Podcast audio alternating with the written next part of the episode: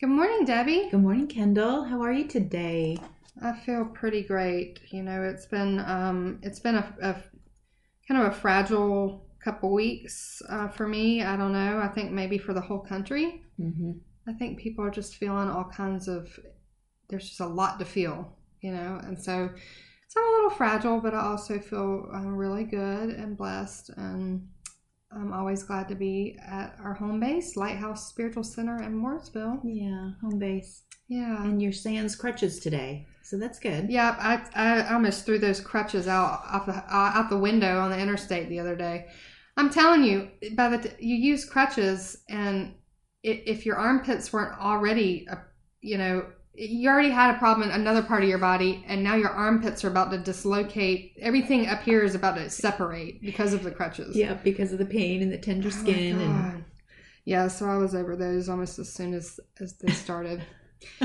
but you know, today, um, episode forty three, I think that I'm really excited about the show because we have a community of women around us on Spiritual Charlotte, but also at Lighthouse, who just do so much important internal work.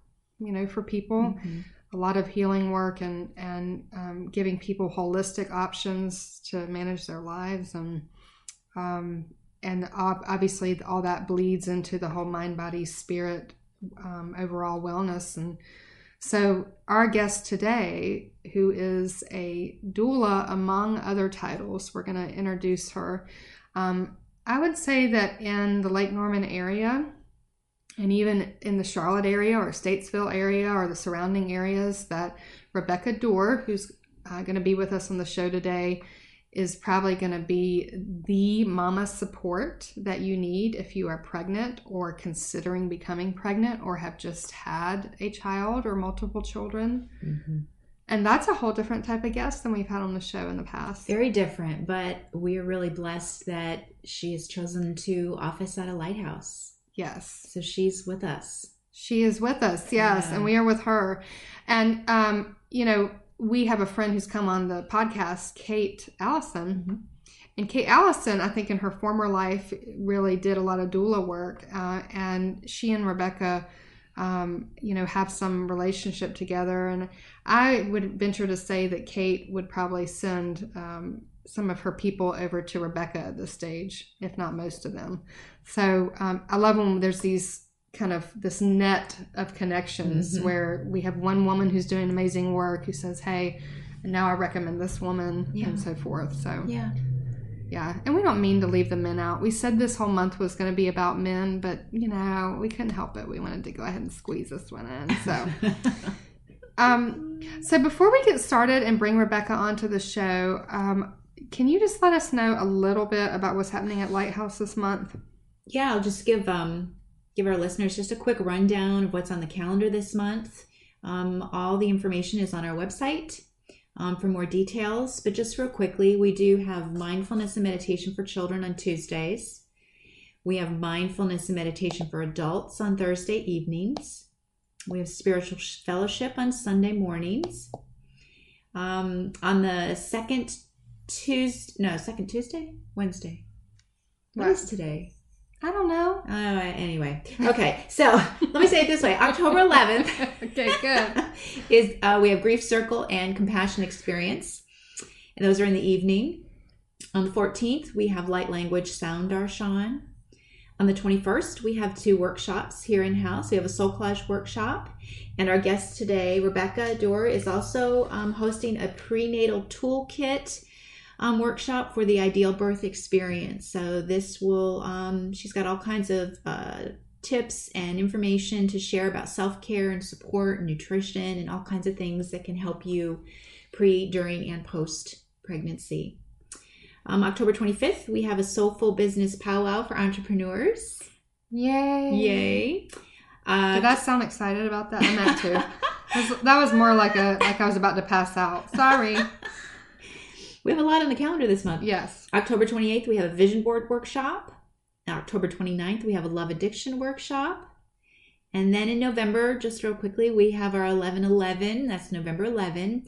We have a spiritual bazaar. So there are a lot of things happening here at Lighthouse. and lots of ways to interact and kind of put your toe in the water with us. Yes, it is a big month, and that's kind of what happens in fall, isn't it? Right when October hits, so everybody gets excited to just go out and do. Mm-hmm. So our website, lighthousespiritualcenter.com, and Spiritual Charlotte is the sister project, the labor of love that um, that is connected to Lighthouse Spiritual Center. So, um, is that it for Lighthouse? Mhm. Cool. You know, I want to go ahead and talk about Rebecca Duerr as if she's not here. She is here. Even though we all know she's sitting here in the room with us. Look, you know, you have to. I guess we could just go ahead and be transparent. It's like radio we- mystery theater. We really need like that sound effect for the door creaking open when we introduce her and bring her in the room. yeah, the foot clomping. You know what would be funny if we started asking people to wear like different types of shoes and just come in like what if it was like flip flops one time and next time it was like roller skates and next time I don't know that's a little dramatic, but yeah it is like that. We need sound effects. We it, it makes it you know we're we just sort of do as we go and there's a little bit of like fly by the seat of your pants. Really, there's a lot of that and. I'm trying to act like we're more grown up than we are, but let's just face it. No, forget it. Who cares? No. So, but let me do talk about Rebecca for a minute because um, she is not only a certified labor doula, but she's also a postpartum doula, which there's definitely a difference that we're going to learn about today, and um, and how they come together. And then she's an integrative nutritionist, and she's also the mother of uh, four girls, which I think is the story in and of itself. Um, two of those are twins, so and she has um, given natural birth to all of her children. So I just think that there is a whole lot of wisdom going on uh, in Rebecca's world in terms of how she's able to support other women through all of this.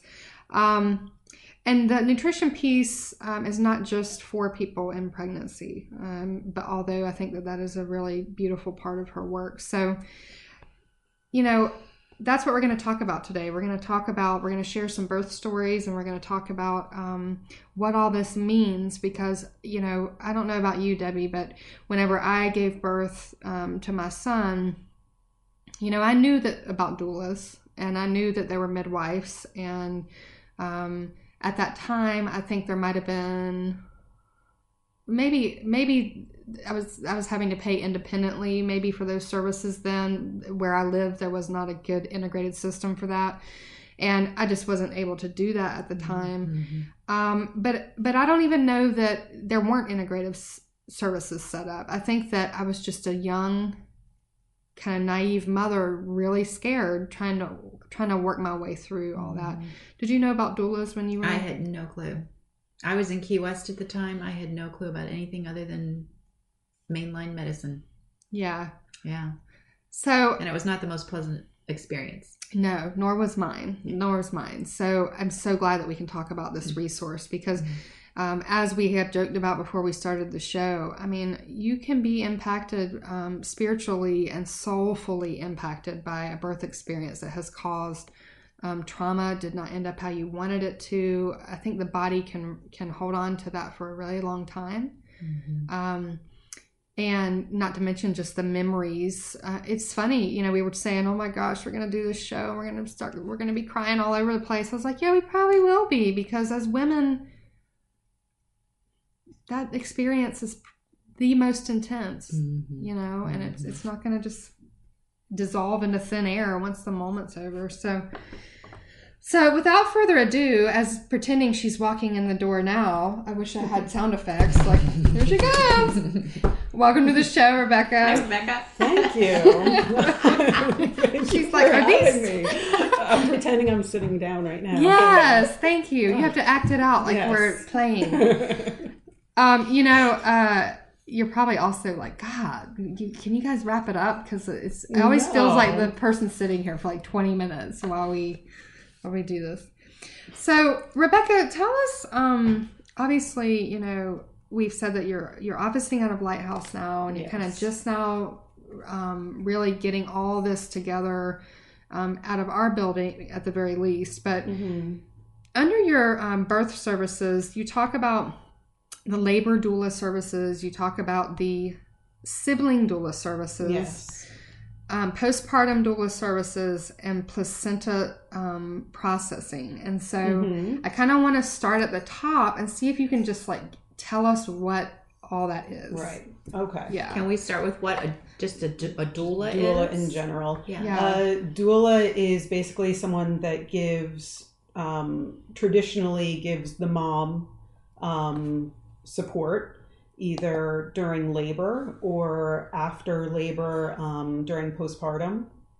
Um, now it's kind of because the father or the partner takes on such a greater role in modern times Mhm. um, the doula really supports them both as a couple through the whole process. So what is the um what is the you know knowing that you're going to go into I don't know eh, you might be in a hospital you might not be in a hospital. Let's say for example that you're going to be birthing a child like at a birth center or a hospital. Mm-hmm. and so maybe there's nurses and all that around. How is a doula like fit what is the gap that she's filling in there? Um, I doulas work one on one with the couple to make sure that the mom can stay focused and not feel overwhelmed and kind of stay in tune with what's going on in the room Mhm. because giving birth and going through labor can be such a surreal experience it's almost like you're in a Mhm. dream world Mhm. Hmm. and so you can really get lost things stop making sense and so a doula is that voice of reason and reminds the mom to breathe um, to move around to try going to the bathroom um, or also if there's an active partner in the room the doula basically talks through them you know? yeah see if she needs to go to the bathroom see if she wants to do this you know and and so it's um you know you want to make sure that they're having this is their time hmm and you want to make sure that it's all about them not you taking care of them so um there's that and then there's also especially in the hospital setting there can be a lot of technical words thrown around Mhm. um, not to the new parents, but just in general to each other, to the doctor, whatever. And so the doula is familiar with all of these terms and what's going on so that they can then keep the parents informed and explain, you know, what the nurse or doctor meant when they said this or, you know, whatever might be going on. So, wow Yeah, I could have used all that. oh Yeah. yeah I totally could have used all Mhm. that. Oh yeah. Well, because I remember that feeling of, um, well, first of all, you, if you're a first time mother, you've no, you've never gone through this. You have no, no comparison, no, no thing to judge it against. And I remember moments of, of yeah, the overwhelm, the freezing, Mhm. just a total like freezing and seizing up, and Mhm. the overwhelm and the you don't even know you don't know what you need you don't know how to communicate what Mhm. you need Mhm. right. you're managing uh, amazing pain levels sometimes uh, versus the energies of people versus the medic i mean it is unbelievable um, how much support is needed. So so if a person is not let's say they're not going to um, birth in a hospital or a birthing center maybe they're going to birth at home Mm-hmm. is the is the role of the doula pretty similar there? Does it take on also added Um, added things? it's similar but in a more supportive environment because um, a midwife especially when there's not other births going on. The midwife is just there for that mom that birth. There's not much going on for them. So they will get more attention from the midwife at home rather than if it's at a birth center or at a hospital. Um, but the doula does work closely with the midwife um, to support in the same way, you know, to make sure everything is comfortable, temperature, lighting, everything, you know. Um, but it's definitely uh, I would say, kind of easier at home for the doula because the parents are more comfortable Mhm. and things are just, it's the energy is just so much calmer. Mm. What is the difference between the midwife and the doula? Does one do something that Mhm. the other does not do? Yes. Okay. The midwife is all about the medical end. Some people say they're like the, the waist down, you know, so they're all the medical um, and monitoring the mother, monitoring the baby, making sure everything is running smoothly, um, and then helping with the actual um, birth.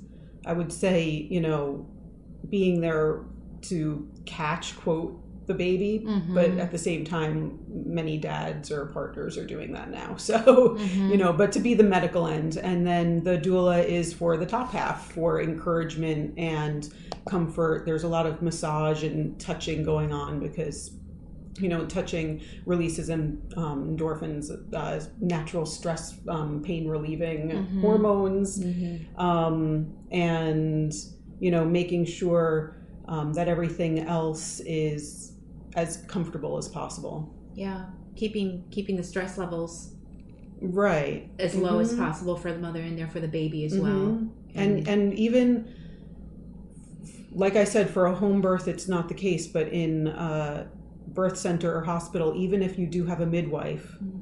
they have other moms giving birth at the same time. Probably they're in and out of the room. They're not going to be there the entire time, where a doula will be. You know, except for maybe a, a few minutes to go to the restroom or something, the Mhm. doula pretty much stays there with the mom the entire time. okay.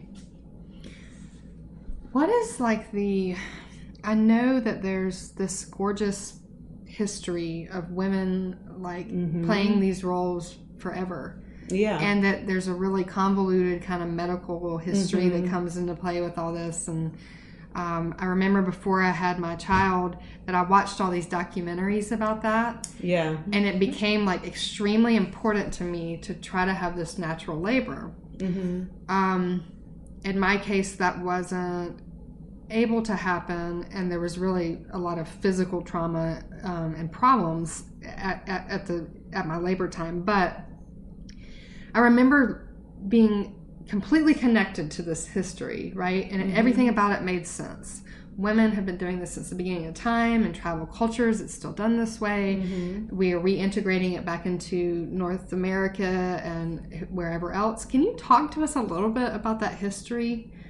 Because I know that Um, you probably really care about that subject. Yeah, that's that's really uh, an important an important aspect. yeah. Um, I'm yeah, like you said, traditionally there was always the there were no doctors. There, if there was a midwife, it was um, it was really just a sister or a friend. Um, the mothers uh, were there. You know, it was very female oriented, and the mom was really pampered and taken care of in every way um, by these women. And um, just slowly through the years, the um, it happened kind of differently in different parts of the world, but it became very medical, and it the women were not looked at as being able to do this because what if this happens and that is a lot of scare tactics, and the doctor had to do it.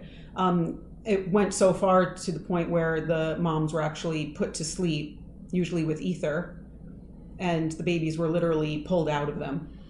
Um, and that was up until recently, like the 60s and mid 70s. Um, so it definitely went to an extreme Mhm. um, over about, uh, uh, not even for very long, for about 150 years or so. Mhm. Um, it got very extreme, much more male oriented, medical oriented. Um, but I would say in the late 60s, a few women started kind of catching on, and um, and more so in the 70s, like when um, my sister was born in 72 and my mom was all natural. She was in the hospital. She did have a male doctor, but she was not knocked out, and her friends could not understand why. She didn't want to be knocked out, but she did it all natural, and the same with me. And um, you know it's just slowly progressing quicker in some places in the country than others but it's definitely um, coming back i think to its roots and being more acceptable to have births in birth centers or even at home.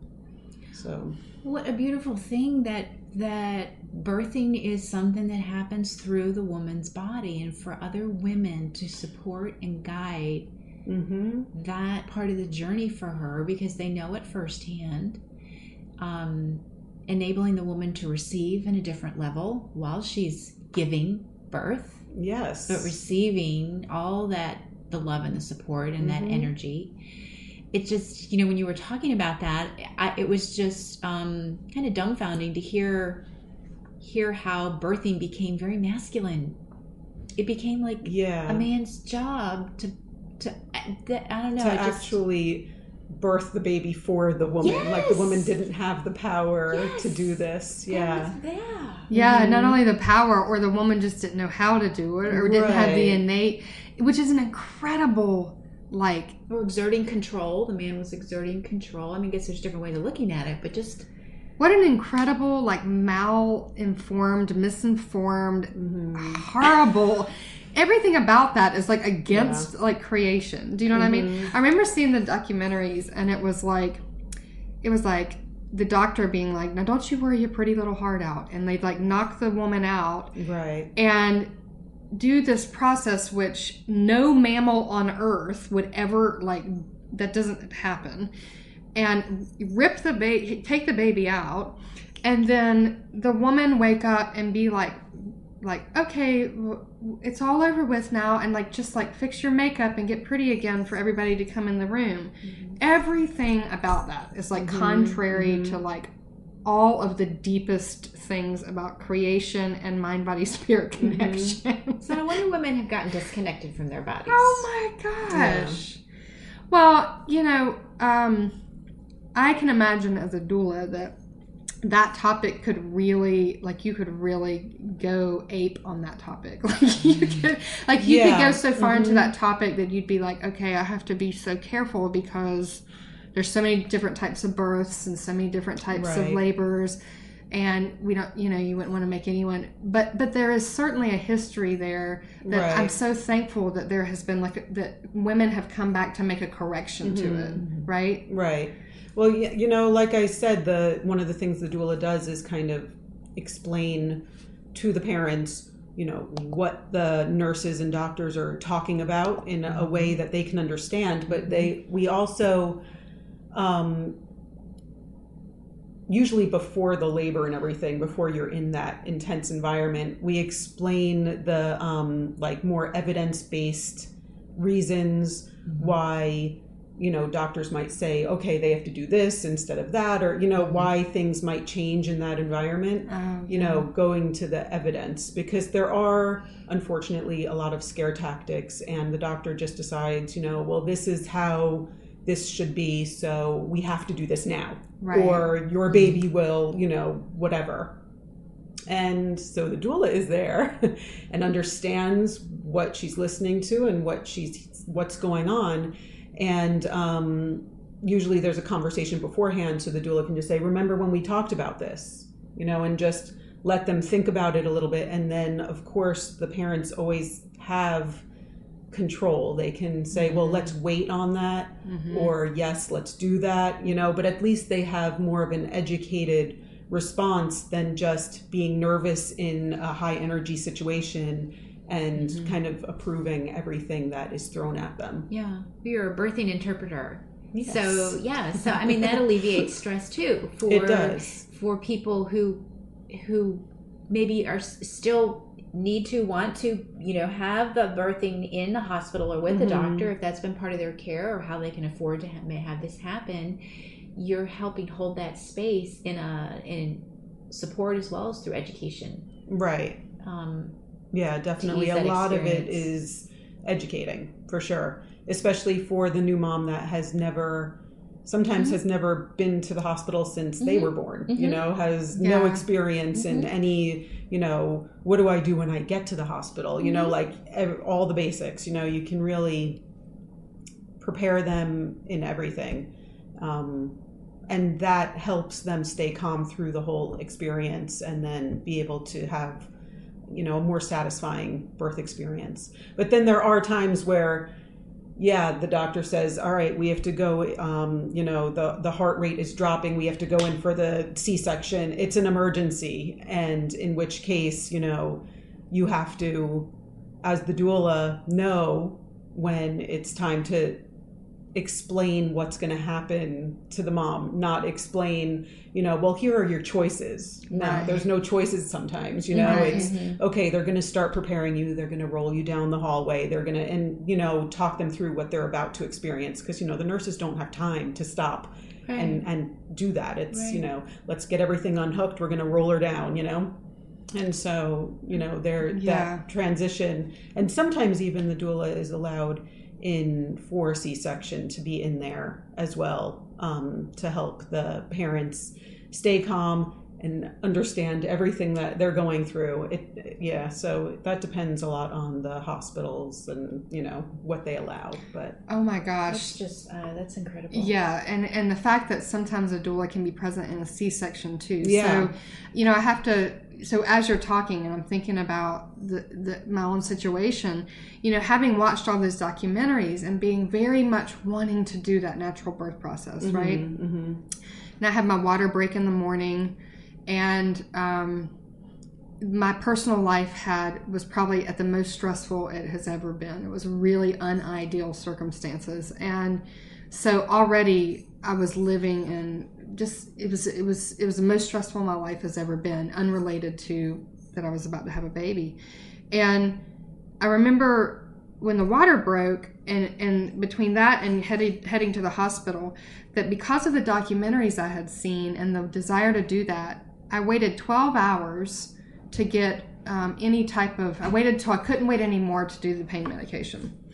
And with the with the epidural even after that point I was holding so steadfast to what I the horror stories that I had heard about about doctors pressuring you into C-section or there's a reason the hospital does this it's a financial reason you know a lot of these things that I did I didn't know how to make heads or tails of but I always kind of go on the side of like more the conspiracy. So, so I was holding on like for dear life because I didn't want to be a victim of like the conspiracy right?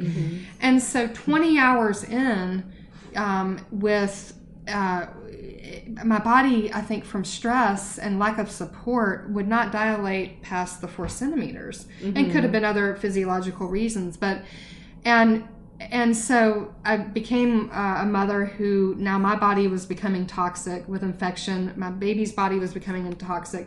The heart rate was serious Yeah. trouble. And I remember my doctor saying to me, finally, she like really was able just to get me with her because, of course, I'm trying not to really get with her because I don't want her to push me to do something.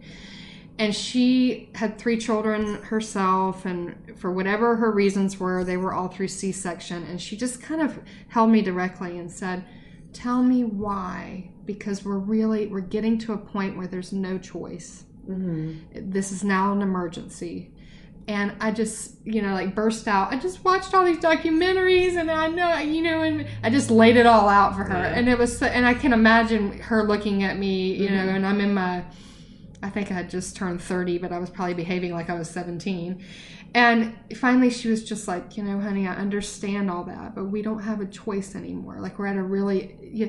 but if i had had a doula to say okay looking at the whole situation now we're 12 hours in we're 16 hours in a trusted relationship with that doula something where i knew she was my advocate Mm-hmm. then i think that experience would have been very different Yeah. you know Mm-hmm. And so at the end of the day, it's one of those things of like, well, I'm glad I was in a hospital that could handle the emergency, but I wonder if we would have even gotten to the emergency had I had doula support the whole time, right? Pre, during the whole thing. Mm-hmm. Do you relate to that kind of story? Yeah, um, definitely. Well, I mean, you know, the the first thing that comes to mind listening to your story is just, you know, no matter how the birth happens, it's a birth, and Yeah. you end up with your new little baby, and it really, you know, it might not be what you had planned, but it's ultimately, you know, it had a happy ending, you know? Yeah. Um, and I think that a lot of moms, when I when I'm talking with um, expectant women who are so headstrong and having this natural birth, I do bring up in just one of our prenatal visits really casually, so it's no stress, but just to be, you know, have an open heart to whatever the experience brings you Yeah. because it's um, it can definitely make uh, possibly a tough situation more tough if you're fighting it with your soul. You know, right. you right. you, you want to be able to still you know breathe through it and be aware of you know any any minute each minute comes closer to you holding your baby Yeah. you know no matter what that experience of getting there is and so if you can just like have an accepting heart of whatever experience you have. It makes it a little bit smoother and um, less stressful. And you know the the less stress you have in that situation the better for you know medically and spiritually and Yeah. everything you know? It won't raise your heart rate and you know increase your blood pressure and everything so Yeah.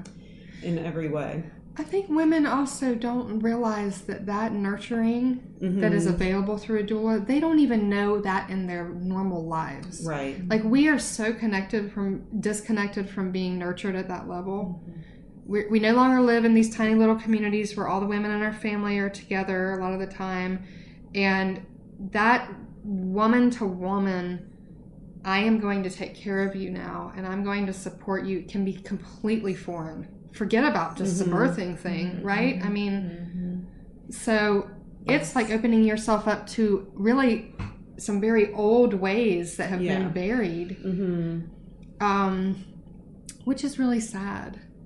You know, which makes a doula feel like an angel on the earth, to be quite honest. Mhm. I'm like, wow.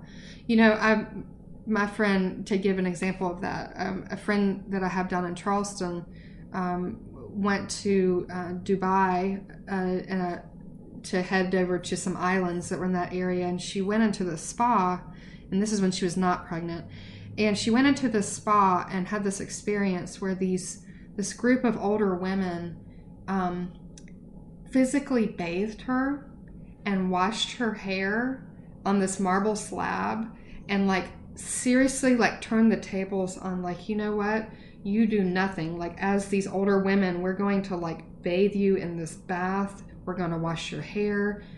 And when she described this to me i was just like why are we missing this? You know what i mean?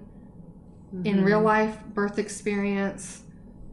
And i'm thinking like who does not need that? And how much stronger and more capable would women know? What more truths would we know about ourselves if we had that? Hmm because that innate power there's just like no power more powerful than a Right. woman becoming a mother. Hmm a woman period. A woman becoming a mother. Bringing creation into the planet. Hello. It doesn't get more powerful than that. How many births have you been a part of at this point? I don't know. Um, well i mean obviously by the end of Um, life it will be yeah. many Um, it's. I mean, I really waited for my kids to be old enough that I can be on call twenty four seven. So I've I've been a doula about three or four years. okay and um, and also I, I work a little differently than most doulas in that I I don't I don't want conflicting births. I when I sign up with someone, I want to be the person at their birth. I don't Ah. want uh, backup to show up, you know, because we have a connection and we've spent time to build this relationship, and so I want to be there for them.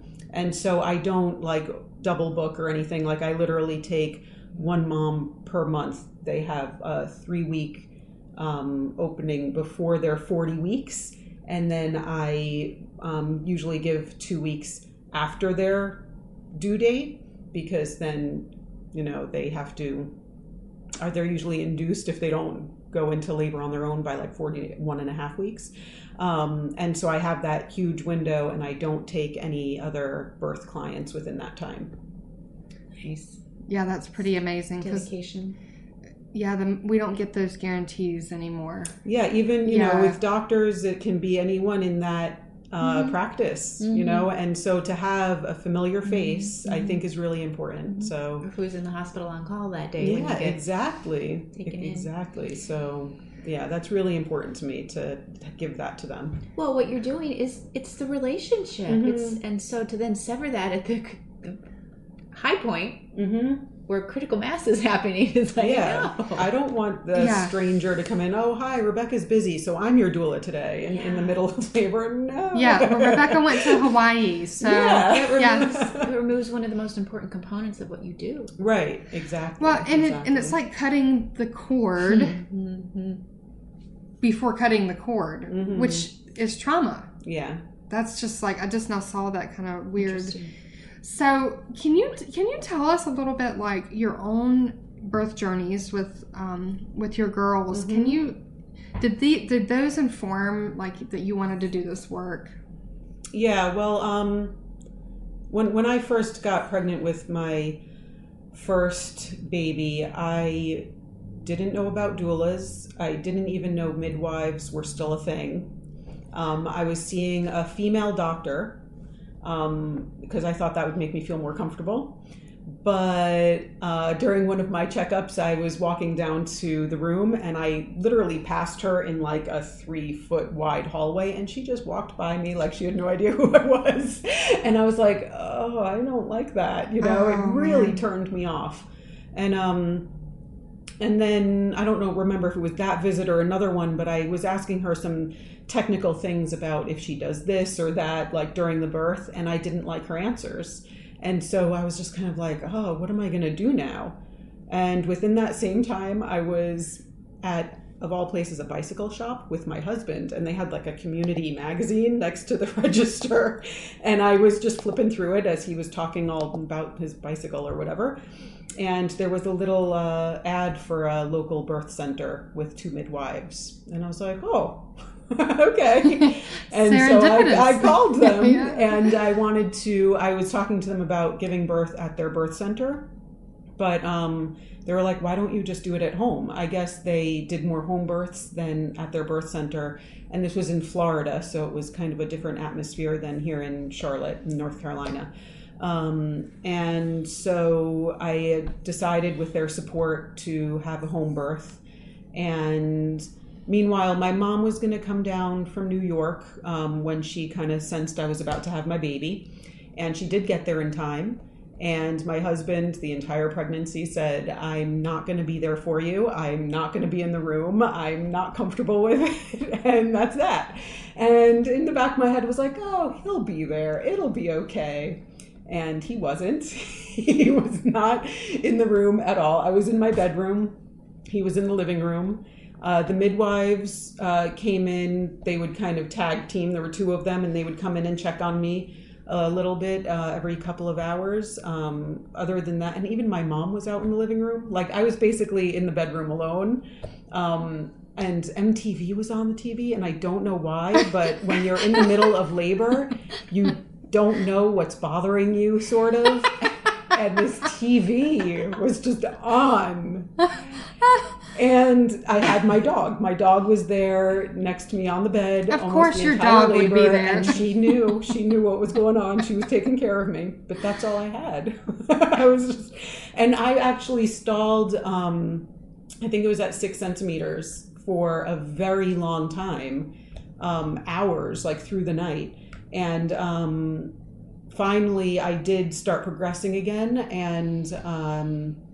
I had my baby girl, and it was a totally beautiful experience. My by the time it was time to push her out, the midwives and my mom were there. My husband still did not want to come in, um, but I did have support during that, and it was just a really great experience. And I remember being really excited to have just the experience of birth, knowing what labor feels like, knowing what it's like to push out a baby, knowing what it's like to nurse that baby. I was really excited. And she actually came two weeks early. And I think it's just because I was so that I had nothing holding me back. I was all in. Mm-hmm. And so she ended up coming early. And um, so that was my first baby, who is now 14. And then four and a half years later, I had twins. And um, that was a different experience. Um, I did hire a doula, and I had two midwives. Um, one was the one of the original ones from my first daughter. Um, she had never delivered twins before, so she helped me find another midwife that did have experience delivering twins at her birth center. And so I did that. The idea of going to a hospital never occurred to me. I was not, I don't feel like being pregnant is anything medical. And the idea of going to a hospital to give birth didn't make sense to me. Um, so I was more comfortable going to the birth center or being at home. And um, so I basically um, I didn't realize it was. I think now being 42 years old, I might have had I have different opinions of what I would do with twins. But at that point, that's what I was comfortable with, and that's what I was doing. And they were both head down. They were in perfect position to give natural birth, and I was really into my nutrition at that point and so like the waters never broke like they have to actually pop them which is almost unheard of with twins Mm. because just the two babies and all the pressure and everything um, you know that's usually what happens and why you go into early labor with twins. But these twins usually twins are due at 38 weeks. Mine came at 39 and a half so they were late for twins and they were huge. So one of them was eight pounds three ounces and the other was six pounds 13 ounces so that was 15 pounds of baby in all and they were big yeah they were big babies and um, I was huge, but um, but that's beside the point. But I mean, it was a really nice, relaxing sort of experience. And my second birth went really fast. I was in labor for maybe five hours or something before having them. So I think I, I was just lucky that I found those two midwives, you know, in that bike shop, in that magazine before having my first. It just kind of set me up for having some really great experiences. Oh my gosh. Well, and I love that you said because I know people will misunderstand this that that that birthing is not a medical experience, but Mm-hmm. but birthing is not a it's not like you've been, it's not an injury. Right. It's not a disease. there are situations, of course, that do need more mm-hmm. medical attention. right. Mm-hmm. The majority um, don't really. Um, maybe more than I chose. Like during the twin pregnancy, I didn't see a doctor at all. I saw mm-hmm. my midwife.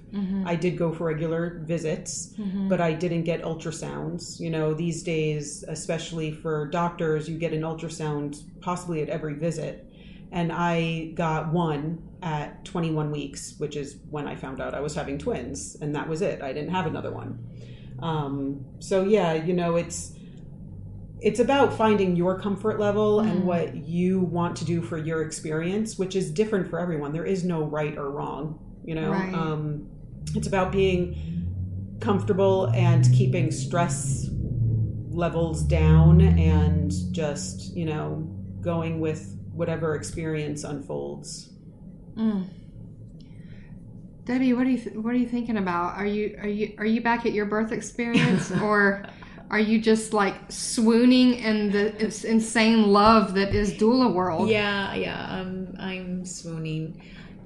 Kind of what you talked about, the comment that you made, Kendall, about it not being a medical experience. It was kind of what I, I was hearing the same thing. I kind of latched onto that too. That it's a natural biological function. Right. In it, when it when it goes the way it's supposed to, it's a natural biological function. Is how I hear that. Like Mm-hmm. going to the bathroom, like breathing, like all you know, it's it's something that the body in a perfect world knows how to do.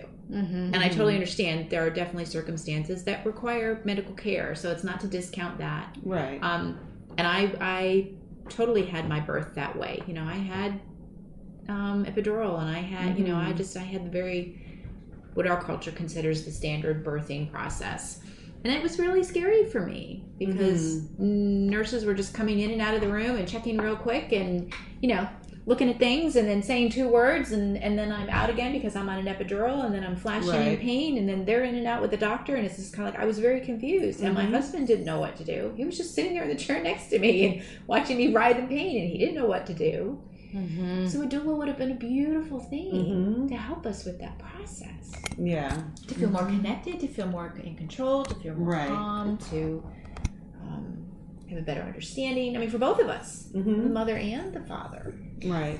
Well, and I think sometimes you can start to get ushered down a path that you're kind of just you're you're a you're a you're a passenger instead of the driver, and which is very disempowering, right? So, um, talking about like the journey doesn't actually obviously start on that day. It Mhm. starts even before you get pregnant, and then the whole pregnancy, and but you know I found out early on that I had one umbilical artery and that that was going to put me in the, in the high risk Mhm, category. right. Of course, now you have the high risk label, and so now every ultrasound is a 3D ultrasound, and we don't know what it's going to mean that you have the one umbilical artery, and then so you're having you're in the high risk. They put you on a high risk path where now you're a passenger on the high risk path hmm and especially as a first time mother. And then um, in my case, when my child came out, he had um, severe uh, heart defect and only had one kidney hmm and was jaundiced. And, but again, you know, my situation had some unique things to it that I think even if those things had been present still, still had a heart condition, still had one kidney, still had to be ICU for quite a period of time. Um, some things may have been reduced. Some of that stuff might have not compiled on top of itself. Right. The condition that I was in, stress wise, how the baby became stressed, how that affected development. And so it's kind of one of those when when when we talk about this this stuff it's kind of one of those things of like I think people try to like compartmentalize this process when it's really all like so connected Right. even to the bef- the prenatal Mm-hmm. can you talk to us about the prenatal doula part Um, well, usually for uh, when I meet with a couple for uh, labor doula Okay. work, I meet with them two or three times. And we just go over what their expectations are, how they're feeling, what to expect, everything like that. You know, it's kind of the education portion. Um, but I also because I do have um, because I'm a nutritionist, I also always you know ask them how they're doing um, food wise because unfortunately a lot of women kind of look at uh, pregnancy as a time to let go a little bit, Free and- pass. yes, and, and eat what they want. yeah Um, which I mean, you know, I'm all for that, but as just as long as it's not every single meal, or every single snack, or whatever, because that can definitely lead you down a road you don't want to go. Um, but you know, making sure that they're getting enough um, healthy fats and protein are Mhm. huge. Um, and taking a really good prenatal vitamin that is food based, but at the same time not depending on that prenatal vitamin for their vitamins and minerals, but making sure they're, you know, make half their plate is vegetables and they're having a few fruits a day. And, you know, I go over all of that general well being um, and nutrition because it all leads to a healthier, stronger, more capable body. It, um, you know, keeps your blood pressure where it should be, keeps inflammation down, everything that down the road could lead to, um, you know, different things like uh, diabetes or preeclampsia or, you know, whatever, you know, genetically they might be in tune, you know, Mhm.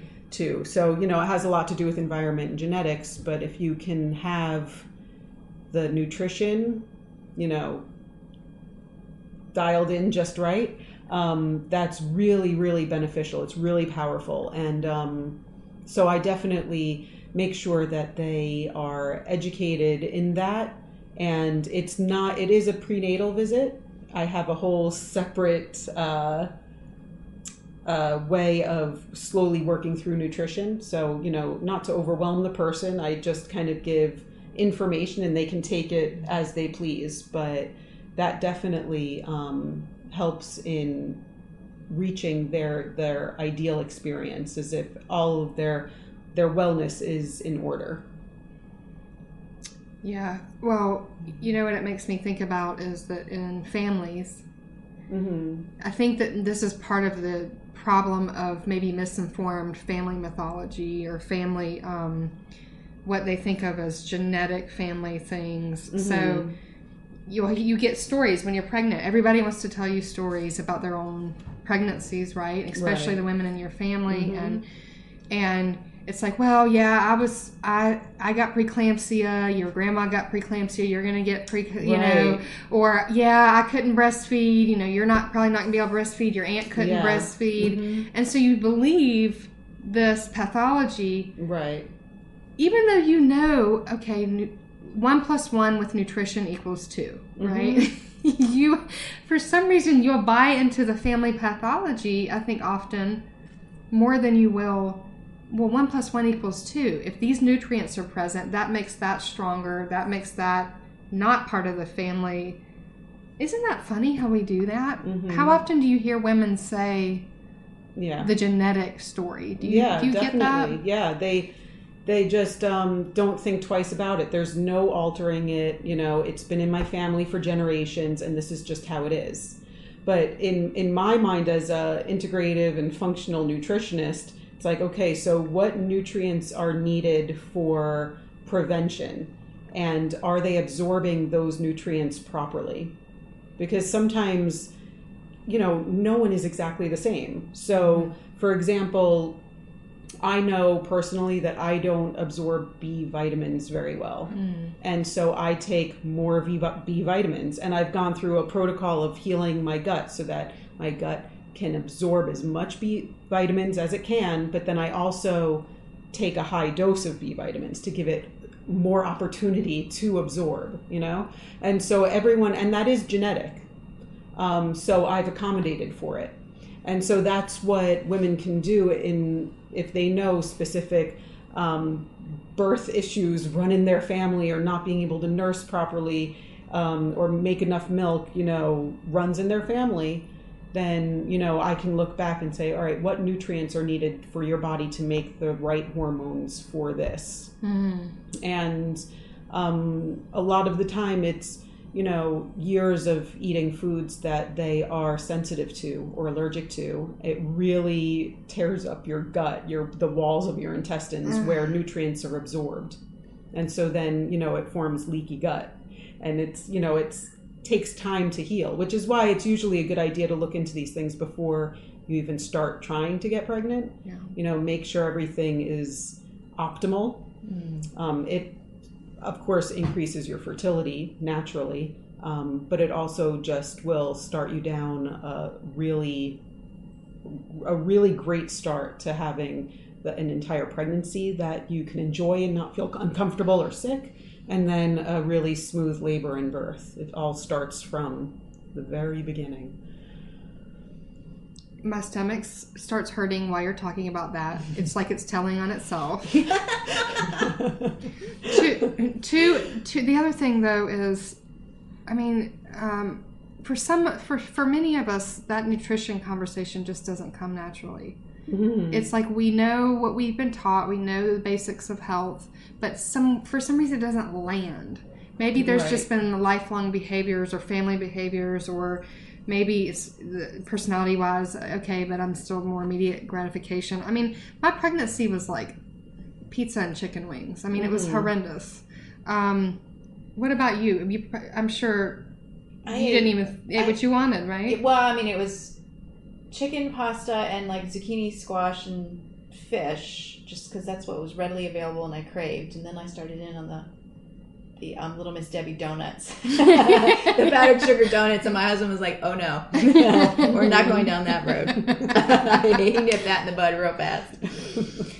But yeah, but nutrition was not. I mean, I wasn't paying attention to that. I was eating what I was craving. you were eating what you were Right. craving Yeah. yeah Mhm. That's it. Yeah. Oh my gosh. So, and also I'm sitting here like, okay, uh, whatever workshops you're putting out on nutrition, my butt needs to be in the chair Mhm. even today, right? Because th- it's just an ongoing conversation. So, you mentioned something about fertility, and I want to ask you about that because you also work with couples who are and individuals Yeah. that are, are really struggling with fertility. Right. Can you talk about that? Um, well, it's definitely important to uh, focus on the couple. Um, a lot of women take it on themselves, like there's something wrong with them and their cycle or something if they can't get pregnant. Um, but that's not the case a lot of the time. Um, and so I work with couples, um, go through everything um, from what they're eating to their lifestyle and everything like chemicals that are in their life regularly and um, stress levels and sleep quality and everything, um, and see you know what can be made better and what things do have been shown to de- decrease fertility um, to help increase. Um, men have the um, a huge impact on fertility because they're constantly recycling their semen you know? Mm. I mean it's it's daily. It's like every you know few days it's even if they don't ejaculate it's you know things die and it has to be mm. replenished and you know so that can be a very quick fix if you find what's going on in the men's diet or you know what they're wearing or their stress or um, if they're drinking a lot of caffeine or alcohol or whatever it can be a relatively quick um, or easy fix. Um, and then for women it's you know we are born with the eggs that we will reproduce with. Um, so but usually it's not an issue with the eggs. Usually it's an issue with the hormone hormonal balance. Oh, wow. um, and um, so you know focusing on the hormones and what nutrients are needed for proper hormone function. And stress is a huge part of this because it influences the endocrine system. Um, and so you know fixing all of that to be um, healthier taking out any foods that might that they might have sensitivities to are huge because it takes down inflammation. It just helps things work more smoothly if you stop eating foods that um, you're sensitive to. Um, and that can be done through an elimination diet or through testing. Um, then there's also, you know, getting specifics also through testing of hormone levels and everything. So I can do all of that along with altering diets, increasing foods that help fertility, decreasing foods that don't, um, and then stress management and um, improving sleep quality. So that is pretty much um, really what helps because a lot of infertility is unexplained. You know, you go to a fertility doctor, they do all these tests, they keep track of your cycle, they do all of this, and at the end, where you're hoping for this answer, they say, okay, you have unexplained infertility. It's like, what is that? You know, what do I do now? And you know, they'll they can start fertility treatments, or they can see someone like me that will work with them naturally to decrease different chemicals in their life, different endocrine disruptors, and um, you know get them on the right track to balancing out their hormones. And even just taking the stress out of trying to get pregnant, they'll get pregnant. You know, the very first thing I say, okay, right now you're going to just stop trying to get pregnant. Just take these three months and prepare. And usually within those three months, they'll get pregnant. So you you see clients too that aren't trying to necessarily get pregnant? Yes. Okay, so integrative nutrition, like if someone felt that they needed help in Mhm. balancing hormones or they were struggling with certain conditions. hmm Definitely. Um, I've I've seen men and women with for all sorts of different issues, and um, it's can be anything. A, I'm- a lot of women do have reproductive issues like PCOS or um, endometriosis or something like that, which I can work with, um, or it could be things just um, allergies. Their allergies are pro- progressively getting worse, and uh, they need to do some gut healing protocol and um, work through that, or they just are curious. You know, you know, they feel like something's off and they don't really know and they're very health conscious and they don't know what the next step is. Mhm. I've also met with people like that or even just, you know, they want to lose weight or gain weight and, you know, having trouble doing so. So it can be really anything. Yeah. There's like a golden halo forming around your head right now as you're speaking, and I'm also watching like my bank account money like drain out into your purse. it's, it's. Well, because I mean, h- hello. I mean, do you like work with labs? Yeah. Oh my gosh. Yeah. Are you able to diagnose something like PCOS? Uh, that's a medical diagnosis, so no, but I can diagnose um, nutritional Nutrition- diagnoses. Yeah. Okay. So fascinating. You know, I don't. I- It's it's almost like the feeling I'm having with this show is it's the topic is too large Yeah. to like. It is. It's just too large to put in an hour because there's. It's like I almost feel like I know why all these moms groups have formed. I see them all over the internet. I see Mhm. mothers coming together to try to like support each other all Mhm. over social media. Um, and even with that many groups that I see on social media or that many groups that I'm aware of, there's so many women that will never know that this conversation is a possibility. hmm And and that that that really makes me so happy that we're bringing it out and that we're going to continue to work to bring it out, but but it's like being left in the dark ages, being left in the dark whenever the this process of being a woman and having this ever-changing body and this body that brings creation forward is really a that's in the light. So it's just i mean it really it really brings up emotions truly. Hmm do you work with women's um like tr- like there's a couple eh, things i'm thinking about one is do you work with women's trauma around for instance either a birth experience or miscarriage hmm how do you help women as a doula through something like that? Uh, well, as a doula, I am a lot of the time just a listening ear, um, not someone to. When you when you tell a friend or a parent about a traumatic experience, they feel like they need to fix it, um, or they um, you know tell you, oh, it'll be okay, you know, and that's not necessarily what a person needs. They need someone to sit and listen and to really hear what you're saying Mm-hmm. and um, just that is huge um, and you know letting them work out what they experienced which it's usually very useful if i am actually there you know for the experience that they're working through because um, i've noticed that a lot of their interpretation because of the state of mind you're in when it's happening is um, you know i can i can give them the other part of the story that they weren't aware of you know um,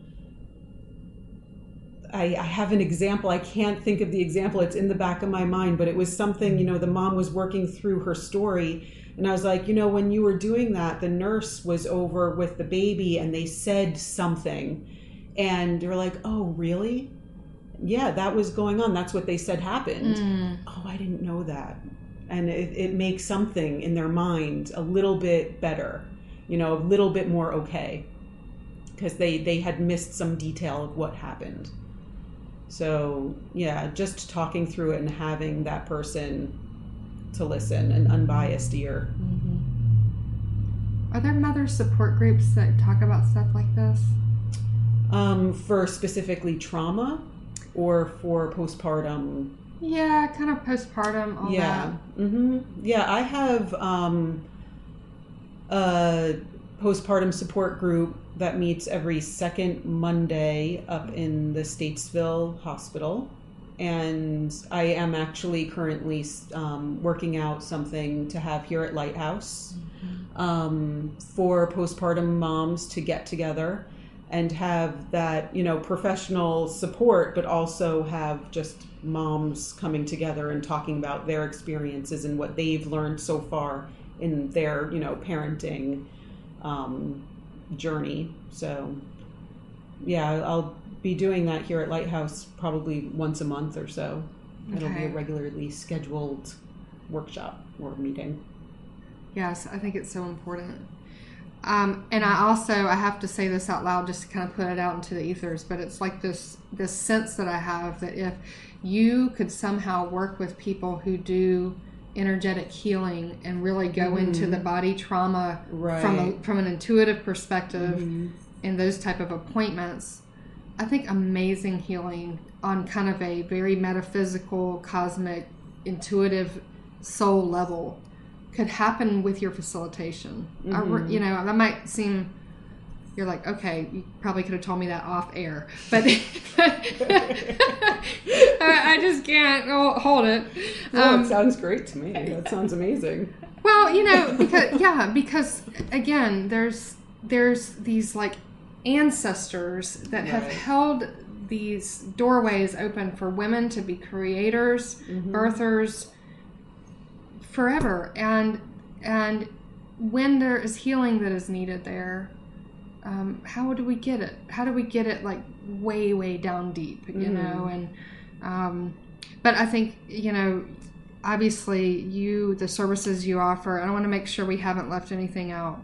Um, I do want to mention real quick because I just want some clarity for our listeners because you talked about sibling doula services and the placenta processing. Can you real quick tell us what that Yeah. means? Sibling doula is basically a doula that um, helps the siblings of the new arrival um, go through the experience as well. So, a lot of the times, um, parents want the siblings there to experience it, but at the same time, you know, the partner needs to be with the mom and the kids could be pretty young and they can't stay in that room for, you know, 12 or 15 hours. And so a sibling doula can be there to care for the children, to play with them, hang out with them, make sure they eat, make sure they sleep. Um, but at the same time, you know, let them know what's going on.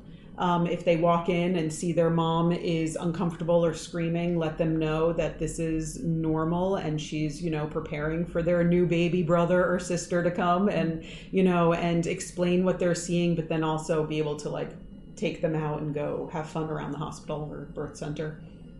Okay. and how about the placenta processing? Uh, placenta processing, I um, process placentas. It's kind of what it sounds like. Um, I, I process placentas into capsules and into tinctures. And um, I do it in the client's house, in their own kitchen, um, which is comforting, I think, for a lot of people because their placenta never leaves their possession. oh yeah. They bring it home, it goes in their refrigerator. I clean the kitchen, process it, clean the kitchen again. They never know I'm there, you know, and it's a pretty quick process. I it's two visits that last about up to 2 hours each visit and then they have their capsules and um, it helps the mom go through and heal um, postpartum. It helps their milk come in. It supplies them with a lot of iron that they've lost during the birth. Um, and other minerals. Um, there are new studies currently coming out because, unfortunately, up until this year or last year, there were no real good studies about placentas and you know encapsulating them in the health benefits. And so that's just emerging. Um, but one of the benefits that it has been shown is that it does have um, the high iron content. So that's really good for you know, a smooth healing process and not getting stuck. I'd never heard such thing. That's amazing. Learn something new every That's day. amazing. Are you are you kind of wondering if you can take someone else's placenta No, capsule? no, no, no. No, no, usually yours is just the perfect fit For you. yeah, yeah. Yes. No. You're like, no, I was not. I thought you were going to ask me if I was thinking about getting pregnant again, and that was like a no as well. I'm like, no, just so I could do that. No. Um, before we tell people how they get in touch with you Mhm. and all that, I just have to know. Do you feel like you were born to do this?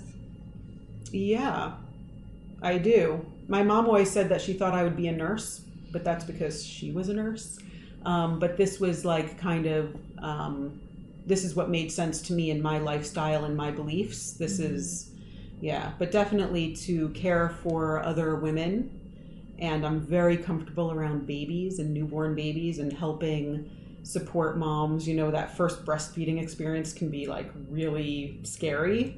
And I'm completely comfortable in that environment. I'm completely comfortable in medical environments and like not being part of that team, but being part of the support team. It just feels right. It feels right to us, I think. Mhm. Yeah. Yeah. I think it's in all women, really. I'd. Yeah, Because it it's that caretaking and, you know, it's, Yeah. very natural. And even so, I remember, you know, not being sure how to hold my new baby, and the fir- and the Mhm. first time my baby was ever hurt physically was because of an accident that was from Yeah. you know, like me ramming his head into a door frame on That's accident. really common, and moms need to know that. It is really common. Me walking through a door and be like, "Oh, yes, your head." I know. So, you know, I'm glad we can laugh around the subject, and there's just, it's such an abundant thing to talk about. And I know that, that we'll come up with other excuses to talk about more things, but I, um, there's definitely an archetype going on with you, Rebecca, that's like the medicine woman coming out of the red tent. You know, hmm there's, um, there's a book called The Birth House. Have you ever read it? No. Okay, it's coming to you. Yeah. I'm, I'm sending that your way. But it is that whole that whole thing of like some people are just made to to do this and usher other mm. women forward in this way of nurturing them and and bringing these babies into the world. And I think it's a very divine appointment. So if I had a magic wand, just for dramatic effect, I would like tap you on the head and be like, "How does it feel to mm-hmm. be having a divine appointment?" Thank you so much. You're welcome. Thank you. You know we're so goofy. me. We just Thank can't help it. Um, tell us before we check out how do people find you, um, contact you, all that. Um, well, like we mentioned, I'm here at Lighthouse, Lighthouse Spiritual Center, and my website is mindfulfamilywellness.com. Um, yeah, and that's it. On my website, I have an events page that basically gives you a list of different, you know, workshops and classes that I have coming up. So, And they can email you or call the number that you have on your website. yeah, all Okay. the contact info is on the website. The email is info at mindfulfamilywellness.com. So it's pretty basic. And um, yeah. Wonderful. And there's a link to your website from the Lighthouse website as well. Mm-hmm. Yeah. Yeah. Thank you Great. so much. Thank you for being here. Thank you for having me. Yeah. Important big message. Yeah. So um, we will continue the month of October with um, our male guest because that was the commitment that we made. And um, I think our next one is going to be on uh, the Urantia book. We're having Thomas Orajada come on and talk about this kind of like masterpiece work um, that people are studying all over the world. And that's I think that's it for this Wednesday. I think so. Enjoy your week, and we will um, be back next Wednesday at 9 a.m. Bye, everybody.